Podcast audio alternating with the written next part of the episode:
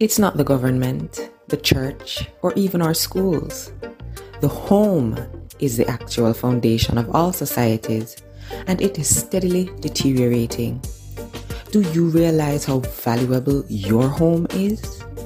Are you willing to do the homework required to be an influencer? A home influencer. Welcome to Homework with Kim. I'm Kimona Farkison, and together we take candid look at our homes and the work we need to do within its four walls and in our families in order to fulfill our God given assignments. Just look around, you see it. We have some homework to do, so let's get started.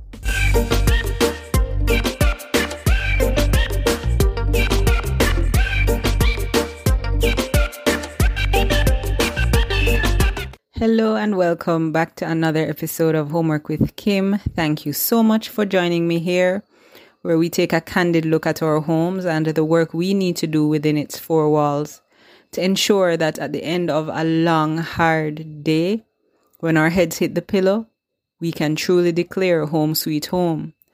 I'm your host, Kim, and we are in the month of May, which is celebrated here in Jamaica as National Child's Month. And today I want us to talk a bit about something that most of us as children loved, children of today still love cartoons.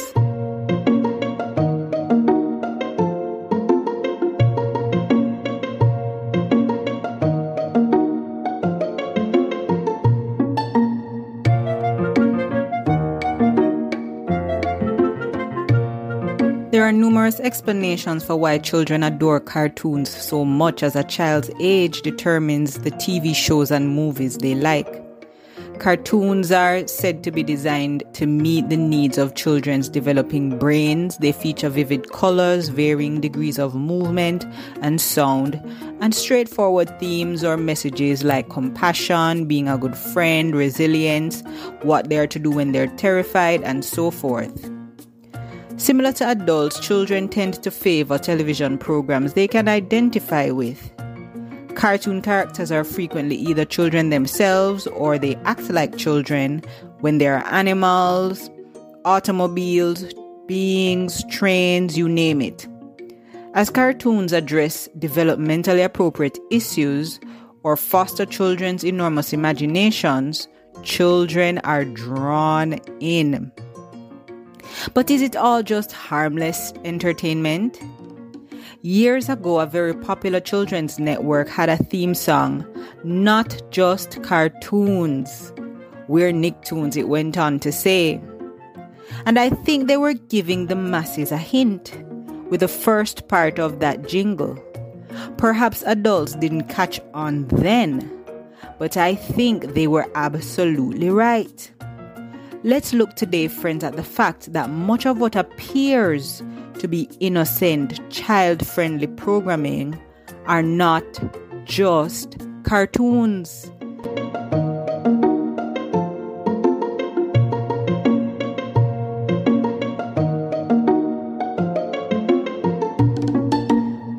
But are tools used in a far more sinister agenda.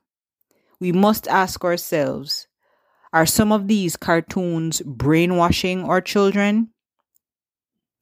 I recall that there were only a few children's cartoons available in the mornings on a Saturday and again in the afternoon when I was a child. We didn't have Netflix or Amazon Prime back then. Perhaps a good thing. The use of subliminal messages in something as pure and innocent as children entertainment is a well debated issue. The world, I contend, is not so innocent. The usage of covert sexual and other images in the context of its big budget movies was initially alleged to have occurred at Walt Disney Pictures. Let's look further. You might think I'm being a little dramatic, but bear with me. TV has an impact on children's behavior, say both the American Academy of Pediatrics and the American Academy of Child and Adolescent Psychiatry. Neuroscientists have shown TV is a very quick medium. The spectator is bombarded with messages that seem to be fired automatically. And when a child gets used to getting knowledge so quickly, they become disinterested in information that is more methodical and comprehensive.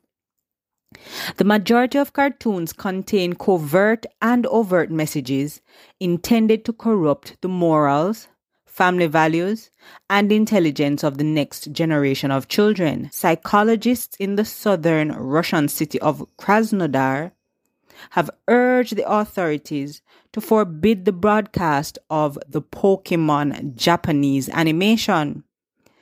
Despite the fact that it has been outlawed in many nations, including Japan itself, the animation has already been broadcast on Russia's state run ORT national television network.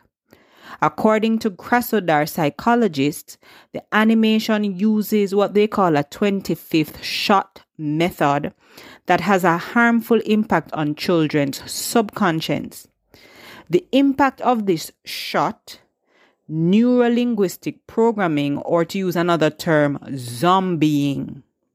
This tendency is described by psychologists as intellectual genocide. Don't get me wrong. Many of the well known children's TV networks, like Disney, for instance, could be relied upon to provide safe, age appropriate entertainment that was until wokeness overcame them. So, why should parents keep putting their faith in a corporation that incorporates indoctrination into children's entertainment? These are not just cartoons. Fast moving cartoons like SpongeBob SquarePants, according to a recent study, make it difficult for children to focus and reason. While SpongeBob SquarePants may be a popular TV program for children, a recent study demonstrating detrimental impact on kids' cognitive development suggests SpongeBob may be losing its parent audience, and I can relate, but we'll get there. Fast paced shows like SpongeBob, according to the study in the journal Pediatrics, impair children's ability to learn. Children's capacity to pay attention, solve problems, and control behavior are all negatively impacted by these fast-paced shows, according to a study led by University of Virginia psychologist Angeline Lillard.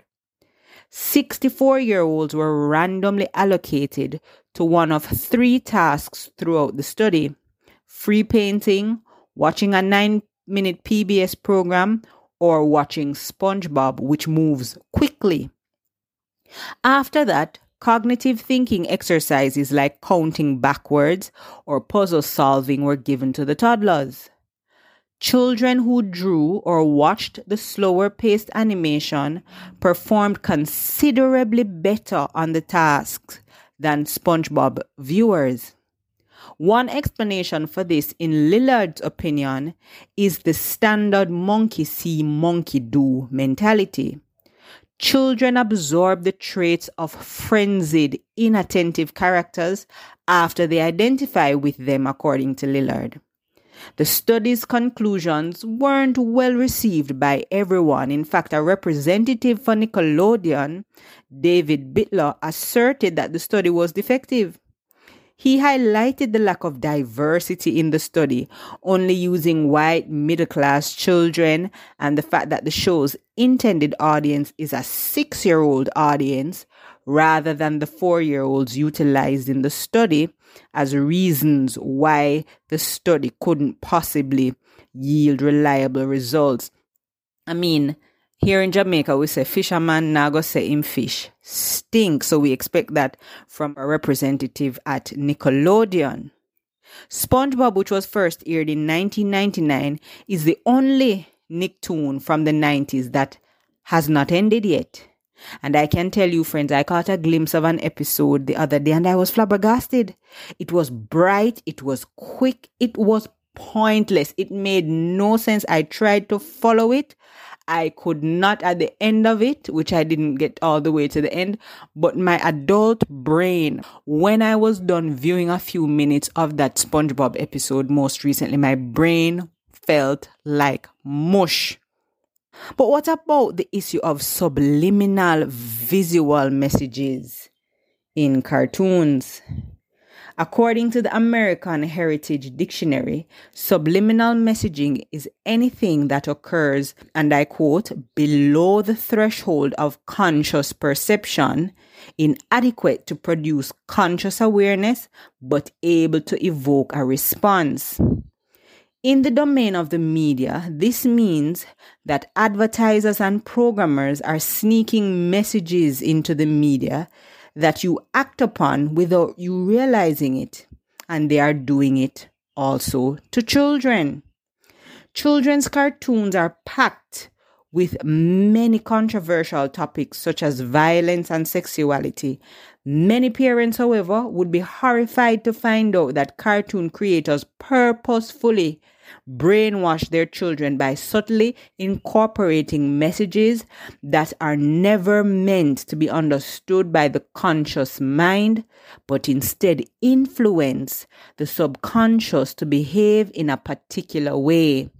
These are not just cartoons. Many acts of accused subliminal messaging are easily explained by a simple coincidence, they say like the infamous Disney stories, which were the subject of accusations from the conservative Christian organizations like the American Life League in the 90s, that the company was infusing its movies with sexually explicit subliminal messages. Many of the topics shown in the cartoons I can't even describe here, otherwise, this podcast will become an obscene one. And what about the auditory subliminal messaging in these children's cartoons. You see, children are always attentive to the dialogue when watching cartoons. A young child is exposed to audio subliminal messages in their subconscious mind that they may never be aware of, but that will later become a part of their existence. The situation is fascinating in that popular cartoons tend to use these messages the most frequently. The usage of metaphors rather than vulgar language is the main criticism leveled towards SpongeBob SquarePants. SpongeBob frequently yells, tartar sauce, if you've ever watched an episode, when he gets upset. That sentence may have the appearance of a curse word to an adult ear. And I am not saying no cartoons. But I am calling on parents and guardians to be mindful that much of the programming is not just cartoons. They are not all innocent, so you must stand guard. Every child's childhood will undoubtedly include cartoons at some point. Many generations of children have grown up viewing animated films since the invention of cartoons more than a century ago. After viewing timeless animated stories such as Peter Pan, Aladdin, Cinderella, Beauty and the Beast, etc., many girls have now, you know, fantasized about being princesses, and many boys have envisioned themselves to be brave knights. However, cartoons can have both a positive and negative effect on the cognitive development and behavior of your child. What are some positives? They can aid, and I use the word aid loosely. Children can start learning early with the aid of cartoons. Cartoons can have an impact on children, especially when they're educational and teach them about colors, shapes, and numbers. I mean, of course, you could do a much better job at that as a parent than a cartoon could, but you know, it could be used as a supplement. Children can learn fundamental concepts from these cartoons in a playful and engaging way, making learning a joyful pastime. Children find learning to be entertaining thanks to the animated talking pictures and vibrant graphics. Again, I think as parents we could we could make it entertaining as well. It can also enhance creativity. Children's imaginations and inventiveness can be enhanced by watching cartoons. Your youngster you know, can be able to create original stories or works of art as a result of the cartoons he watches, and will be able to think of fresh ideas that are inspired by specific cartoons. Books do a better job of doing that as well. Cartoons encourage laughter and stress relief. I mean, these children, they are growing up stressed. Cartoons, at least the ones back then, were funny to children who would frequently laugh at the antics of the cartoon characters. And we know that laughter helps reduce stress and triggers the endorphins that will make them feel good. And of course, it can teach them about various topics, different cultures, about the Bible, the life of Jesus by watching some animated series like VeggieTales, which I highly recommend. Cartoons can have both, as I said before, beneficial and detrimental effects on a child's behavior and development. Here are some of the detrimental consequences cartoons may have on your children. It can encourage rude behavior and a lack of empathy. You see, many cartoons include characters who act disrespectfully or disobediently, Peppa Pig, against their parents and elders. Children may mimic this behavior and challenge their parents or teachers when they are disciplined for bad behavior. We do not want that. Cartoons can also encourage antisocial behavior. Many cartoons promote antisocial behavior and send the wrong ideas to children. Then there are cartoons that encourage hostility. They contain sexual innuendos and model bratty behavior. These can influence your child's behavior and lead them to believe that being violent, spoiled, or aggressive is okay. Some cartoons promote bad role models, and I've seen this. Children frequently idolize and imitate their favorite cartoon character, and that's how we were when we were growing up. You would say, Oh, on Powerpuff Girls, I'm Bubbles, I'm Buttercup, and that kind of thing. So children would idolize and imitate their favorite cartoon character and strive to be just like them. Frequently, the person they admire may be a deceptive role model who promotes bad habits or acts insensitively toward other people. Children who experience this kind of psychological influence from cartoons are more likely to become withdrawn, uncommunicative, antisocial, or out of control. These are not just cartoons. So, friends, what kind of homework do we need to do concerning these cartoons and our children? First, we must be mindful that these are not just cartoons and that some of the creators of these animated series have dark motives. So I suggest that we one watch with our children as much as possible. When we watch cartoons with our children, we can keep an eye on what they are seeing and gauge their reactions to different plots. We can also filter out improper content and lock content that we don't want them to access. Use parental control programs with monitoring and filtering software. Don't leave the child unattended in front of the TV or the iPad for any extended period of time without checking on what they are seeing. Secondly, we should limit the watch time, establish a rule, especially for small children, that limits the amount of time spent viewing TV or cartoons. Instead of letting them watch cartoons, you know, tell them to get up, go find something, go outside and play, go do something else. Thirdly, allow them to watch only cartoons that are age appropriate or informative and that do not promote bad behavior. Those are what you should be watching with your child. Fourthly, explain the difference between cartoons and reality. You, sh- you should be telling your child the distinction between reality and cartoons. Teach them about what is dangerous, what is proper, and what is unattainable.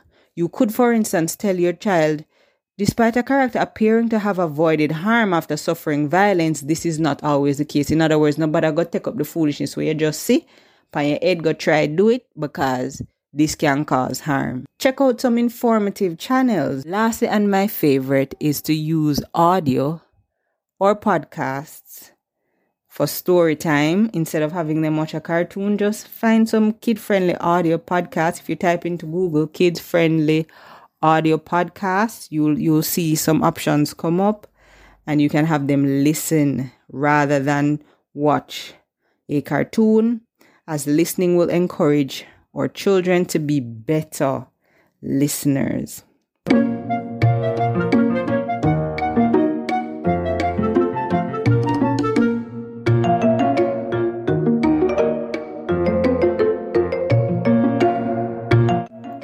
Friends, as I conclude, please remember that for millions of children, TV ends up being the de facto babysitter unfortunately.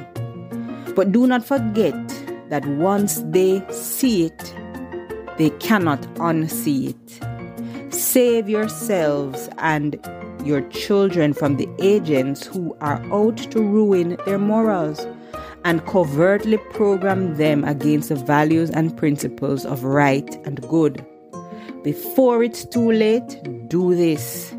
Keep in mind that much of these programs are not just cartoons.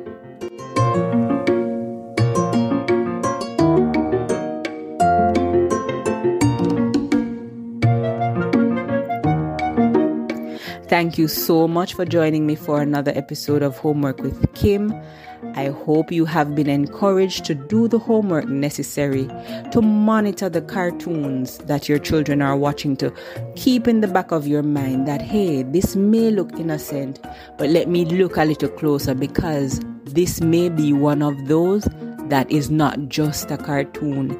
There could be something sinister hidden in what I'm about to allow my child to watch, and I must stand guard and protect them from the evil that is around them. Again, I look forward to talking to you again. So until we meet again, just look around. You see it. We have some homework to do. So let's get started.